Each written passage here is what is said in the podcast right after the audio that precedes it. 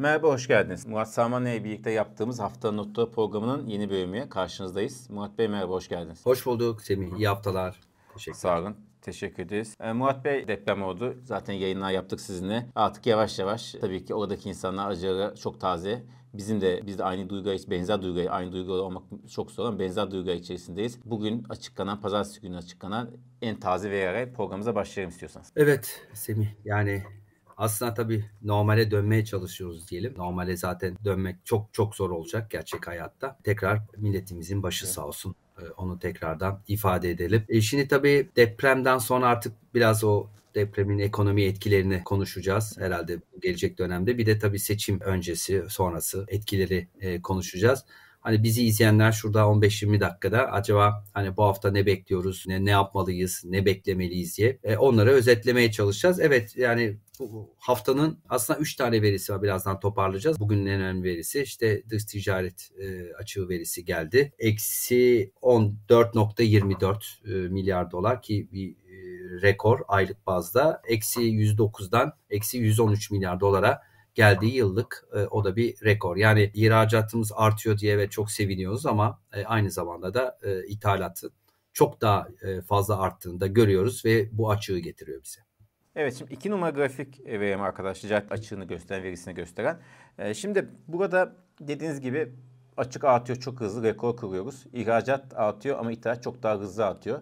Bunun ne gibi negatif, olumsuz sonuçları olacak bizim için? Ne demek yani dış dışarı vermek neden kötü? Ya şöyle kötü tabii ürettiğinden daha fazla bal alıyorsun demek. Yani sattığından daha çok alıyorsun demek. E, bu da tabii ki bir açık e, döviz açığı getiriyor ve bu e, dövizi de mutlaka bulman gerekiyor. E, bir açık var burada. Yani bunu finanse etmek için bir döviz bulman gerekiyor. Ee, onun için tabii turizm aylarının etkisinde çok azaldığını görüyoruz bu verilerde biliyorsun. Yani e, umarım bu deprem yani gelecek bu sezonu da etkilemez. Biliyorsun öyle bir tartışmalar başladı. Acaba hani turistler e, bu depremden sonra acaba Türkiye'ye gelmekten çekinir mi? Böyle bir şey beklemiyorum açıkçası. Özellikle e, turizm beldelerinde çok olağanüstü bir şey olmazsa e, turizm burada e, çok önemli bir e, yer alacak bu açığın finanse edilmesi için. Onun için yani dış ticaret açık vermek evet ülke için e, döviz ihtiyacı. Peki e, şimdi çok büyük bir konut e, inşaat süreci başlayacak Türkiye'de. Özellikle deprem bölgesinde tabii ki orası çok hızlı olacak. Ama İstanbul'da da biz İstanbul'da yaşadığımız için şahit oluyoruz. İşte herkes evini kontrol ettiriyor, güçlendirmek isteyenler, kentsel dönüşümü binasına sokmak isteyenler. Yani orada çok büyük bir hareketlilik olacak. Bu sizce dış ticaret üzerinde yani dış ticaret açığı üzerinde bir etkisi olur mu olumsuz yönde? Yok bence yani e, o çok açığı etkileyeceğini açıkçası çok e, düşünmüyorum ama tabii bazı şeyleri ithal ediyoruz biliyorsun. Konut özellikle e, yani ona bağlı olan bir sürü sektör var ve o sektörlerde e, çoğunda da ithal, ithal, ithal ediyoruz. Yani e, ama bir şekilde bu da kompanse edilebilir. Bu da işte biraz önce söylediğim turizm burada çok önemli bir rol alacak gelecek aylarda. Onu da takip evet. edeceğiz. Evet, turizm takip ediyor olacağız. Bugün açıklanan bir diğer veri de ekonomik güven endeksi. E, çok, çok sınırlı bir düşüş yaşadı. E, binde 3 oranında azalarak 99.1 seviyesine geriledi. Ne diyorsunuz? Tabii burada da deprem çok büyük bir belirleyici olacaktı. Muhtemelen bu verinin veri, veri deprem öncesinde veya işte tam o başlarda toplandı. Ne diyorsunuz? Yani evet muhtemelen gelecek dönemde bu veride e, bir, bir aşağı doğru geleceğiz diye düşünüyorum. Ee, özellikle seçim yaklaşıyor. Ee, işte onun getireceği bir belirsizlik olacak. Ee, seçim tam ne zaman olacak? Seçim öncesi, sonrası işte değişiklik olacak, olmayacak. Bunlar tabii ki şeye etkileyecek. Yani belirsizlik e, ekonomi e, güven endeksine e, aşağı doğru e, etkiliyor. Tabii kurun burada sabit kalması biliyorsun direkt bir korelasyon var. Yani kurun e, yük yani kur sabitlenmiş olması aslında güven endeksini aşağıya olumlu etkiliyor. Aynı zamanda tabii EYT beklentisi vardı işte o ne olacak belli değil. Yani bütün bu belirsizlikler gelecek aylarda biraz daha e, ivmeyi aşağı doğru çevirebilir Şimdi buradan biraz piyasaya geçelim. Amerika tarafına gideceğiz. Fed'e de konuşacağız. Çünkü Amerikan borsalarında ciddi bir düşüş yaşandı. Ama önce Türkiye'ye başlayalım. Siz bundan bir iki hafta önce borsada 5000 seviyesinin çok kritik olduğunu söylediniz. Gerçekten de bir altında bir üstünde bir altında bir üstünde 5000'in e, tam çevresinde gezinen bir borsa var. Bir borsa İstanbul var, endeks var. Burada ne bekliyorsunuz? Bu arada biraz daha gezilmesini bekliyorsunuz. Yani 5000 evet seviyesi hala önemli. Yani iki hafta önce söylediğim şeyin arkasındayım. Yani 5000'lerde tutulmaya çalışıyor bugün şu saatlerde yaptığımız e, yayını işte bir 5000 altına sarktı. Sonra işte tekrar 5000 üstüne tutunmaya çalışıyor. Tabii yani 5000'in altında yani böyle en az 2-3 gün kapatması bir olumsuz tablo getirecek bize. Yani daha da aşağıları o zaman 4700-4800'leri de konuşma e, ihtimalimiz olacak. E, yani 5000'lerin üstünde tutunması aslında biraz daha tekrar işte o 5200'lere e, çok çok önemli bir direnç artık bizim için e, oralara tekrar deneme fırsatı olacak. Yani biraz yani hep izleyiciler şunu alışkın belki de hep yukarıya gidecek ya da aşağı gidecek değil. Semih belirli bir dönemde borsa yatay kalabilir. Yani aslına baktığın zaman bir yataylaşma var sanki e, son günlerde. E, biraz da bu buralarda bir dinlenme sürecine girebilir. Şimdi şöyle düşün. E, bu biliyorsun borsayı destekleyen e, alınan adı, adımların etkisinin azaldığını görüyoruz artık. Yani işte muhtemelen şeyler bitti. Yani bu geri alım şeyleri devam etse de azaldı etkisi. Bir de e, emeklilik fonların biliyorsun devlet katkısı 50 milyar TL'ydi. Bunun e, işte oranını %10'dan 30'a hisse senedine çevirdiler. Bu da 9-10 milyar gibi bir rakam ediyor ediyordu şeye anlamda hisse senedi al, alımı anlamında. E, böyle bir şey herhalde tamamlanmış e, diye e, düşünüyorum. Bir de tabii varlık fonunun destekleyeceği adımlar var. Onlar bir süre daha devam edebilir. Ya ilk defa seçime böyle şimdi yüksek enflasyonla girdik seçime ama yüksek enflasyon döneminde en azından enflasyondan korun, korumaya sağlayan bir faiz vardı. O faiz de yok artık. Yani işte enflasyonu korumalı borsa dedik. Yani enflasyondan korunacak hala bir enstrüman e, borsa. E, faizler evet yükseldi belki de ama 25-30'larda enflasyonda işte 50'ler 50'lerin üstünde. Çok uzun zamandır e, ilk defa seçime bu kadar yerliyle giriyoruz. Yani e, yabancılar neredeyse yok gibi. Hep yüksek yabancı seviyesi vardı ve o e, şeyin azaldığını görüyoruz son dönemde. E, biliyorsun e, yabancı pay çok çok düştü ve galiba %30'ların altına geldi. E, bu da bir belirleyici olacak bence. Peki teşekkür ederiz Murat Bey. E, buradan biraz döviz piyasasına geçelim. E, şimdi grafik de var. 3 numarada da klasik geçmiş bir dolar grafiğimiz var. E, şimdi çok küçük küçük yukarı gidiyor. E, artık o eski 18-60, 18-50 seviyesinde değil ama e, çok minik adımlarla ilerlediğini söyleyebiliriz. Şu an biz bu yayını yaparken de 18-88. Ne diyorsunuz dövizdeki bu küçük küçük artışa? Dolardaki tabii euro düşüyor. Ya çok söyleyecek bir şey yani e, bu arada tabii yani katıldığım toplantılarda falan net görüyorum. Yani artık e, bıçak kemiğe dayandı ihracatçılar için. Yani bizi izleyen e, ihracatçılar, e, ihracat yapanlar mutlaka ne dediğimi anla, anlayacaklardır. Yani e, onlar şu anda çok ciddi bir şekilde bunu hissediyor. Yani kurun artık buralarda kalması evet enflasyon açısından iyi bir haber. En azından kur şokundan dolayı olabilecek bir enflasyonu engelliyor ama aynı zamanda da e, ihracat yapanlar için gerçekten çok sıkıntılı e, bir süreç. Çünkü e, dediğin gibi daha önce de söylemiştim. Rekabet anlamında sattığın malın fiyatını arttıramıyorsun böyle bir dönemde. Rekabet etmen için bütün dünyayla. E, aynı zamanda kur da sabit kaldığı için e, senin maliyetin yükselmeye devam ediyor. E, yani enflasyon gerçeği var Türkiye'de ham madde fiyatları işte e, bütün maliyetlerin senin yükseliyor. E, baktığın zaman maliyetlerin yükseliyor. İşte elektrik, doğalgaz bu faturalar yükselirken de senin satış fiyatın sabit kalmış durumda. Onun için e, kur burada çok ciddi bir e, sıkıntı olmaya başladı e, özellikle ihracatçı. Ama evet, en büyük soru şu. Hani biliyorsun patlar kur e, evet. Ocak Şubat'ta e, diyen bir grup vardı. Ben hep işte e, kur sabit kontrol altında e, tutulabilir e, diyenlerdenim. O görüşümü e, şu anda korumaya devam ediyorum. Yani şöyle korumaya devam ediyorum. Yani seçime kadar, yani seçim Mayıs'ta ya da Haziran'da olacak gibi gözüküyor. Hani e, bu kont hala kontrol edilebilir. Evet biraz ufak bir devalüasyon olabilir. Belki de 19'un üzerine atabilir. 19-20 aralığına gidebilir ama e, hala e, kontrol edilebilir diye e, düşünüyorum. Zaten biliyorsun e, alım satım arasında marjlar oldu. Forward anlamında marjlar geldi alış satış arasında. Bütün bunlar kon, e, şey göstergesi. Yani kuru kur hala kontrol edilmeye çalışılıyor ve öyle olacak gibi gözüküyor. Olağanüstü bir gelişme olmazsa çünkü olağanüstü gelişme dedim irrasyonel e, gelişmeler olursa e, özellikle seçimle ilgili e, seçim öncesi sonrası orada e, farklı bir senaryo görebiliriz. Evet. Şimdi iktidar tabii dediğiniz gibi dövizi tutup enflasyona kontrol almak istiyor. İşte ekonomik güven endeksi de bu sayede biraz toparlıyor. Ama tabii dış ticaret açığı ve cari açık kısmında da negatiflik var. Çünkü ithalat daha cazip olmaya devam ediyor. İthalat daha hızlı artıyor, ihracat daha yavaş artıyor.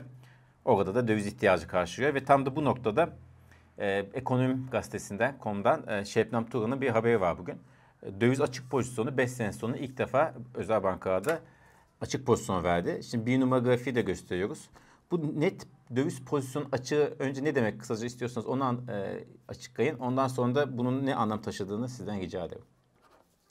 Yani çok e, kısaca yani e, döviz e, pozisyon açığı şu demek yani sizin e, yükümlülükleriniz var bir de e, kendi dövizleriniz var alacaklarınız var. Yani yükümlülükleriniz kendi alacaklarınızdan ya da mevcut pozisyonundan çok daha fazla olması. Yani net olarak döviz borçlu olmanız nette toplama baktığınızda. Yani çok mu şaşırdık?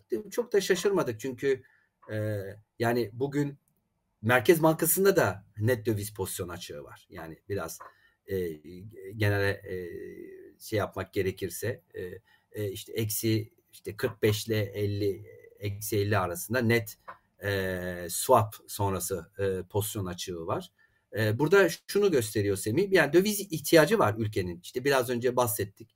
E, dış ticaret açığı, işte cari açık, işte bankaların net döviz pozisyon açığı, Merkez Bankası'nın e, döviz pozisyon açığına baktığında e, şu anda bizim döviz e, ihtiyacımız var.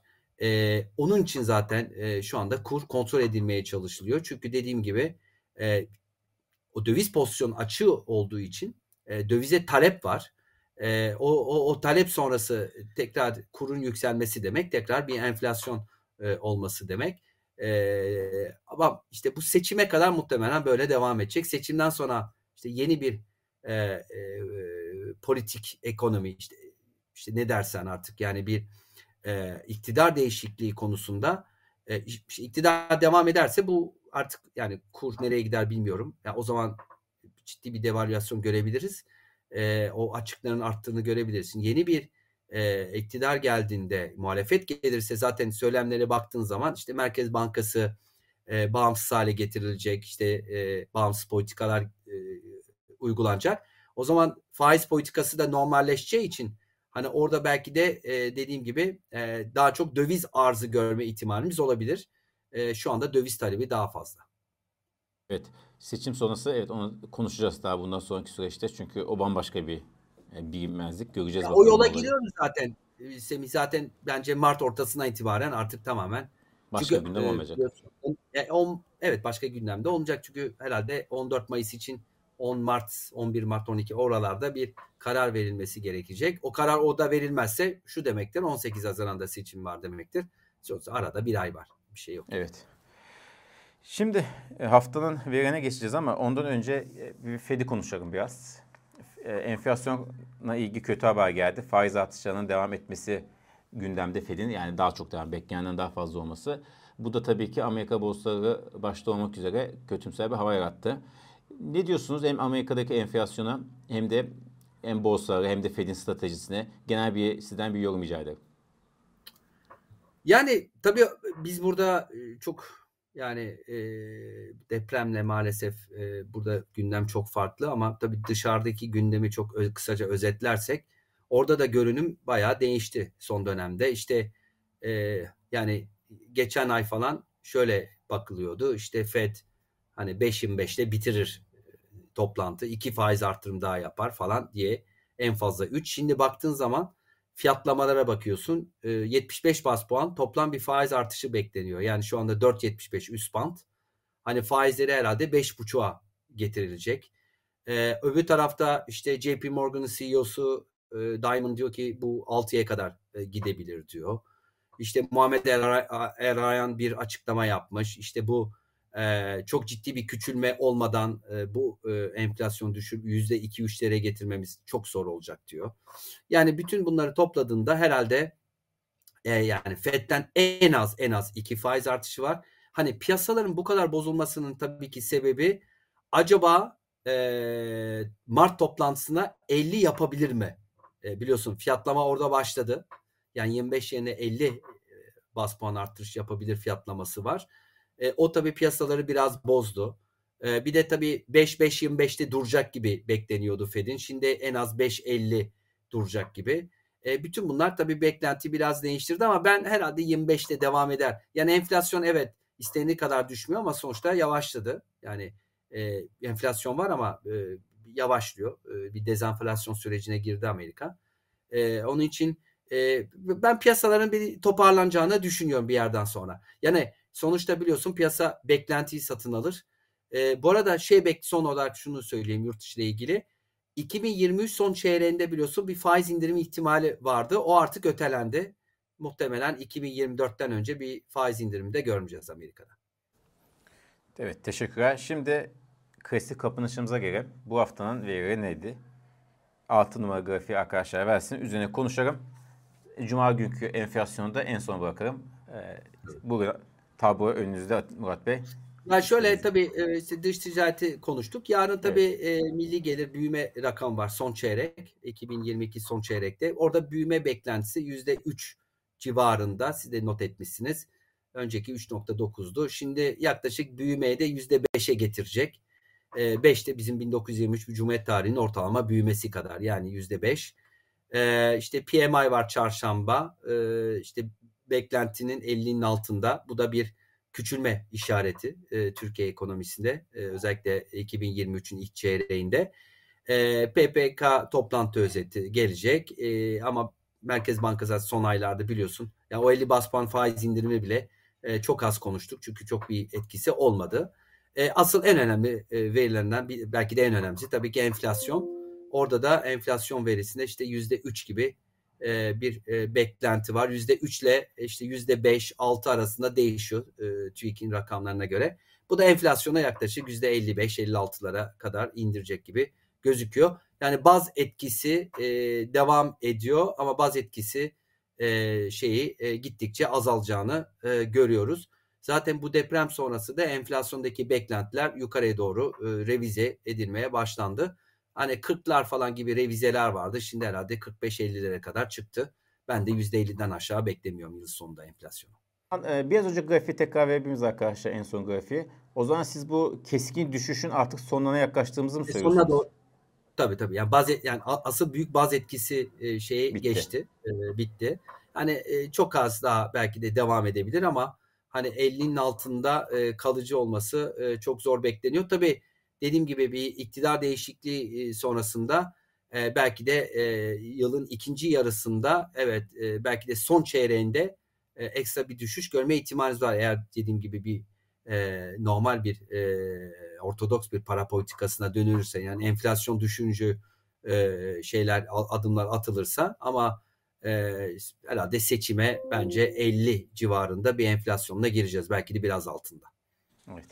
Çok da hepsini takip ediyor olacağız zaten. Seçim işte hem döviz piyasası, enflasyon her şeyini üzerine konuşacağız bol bol. Seçim döneminde tarih netleştikten sonra daha çok zaman ayıracağız programlarımızda. Çok teşekkür ederiz Murat Bey. Çok sağ olun.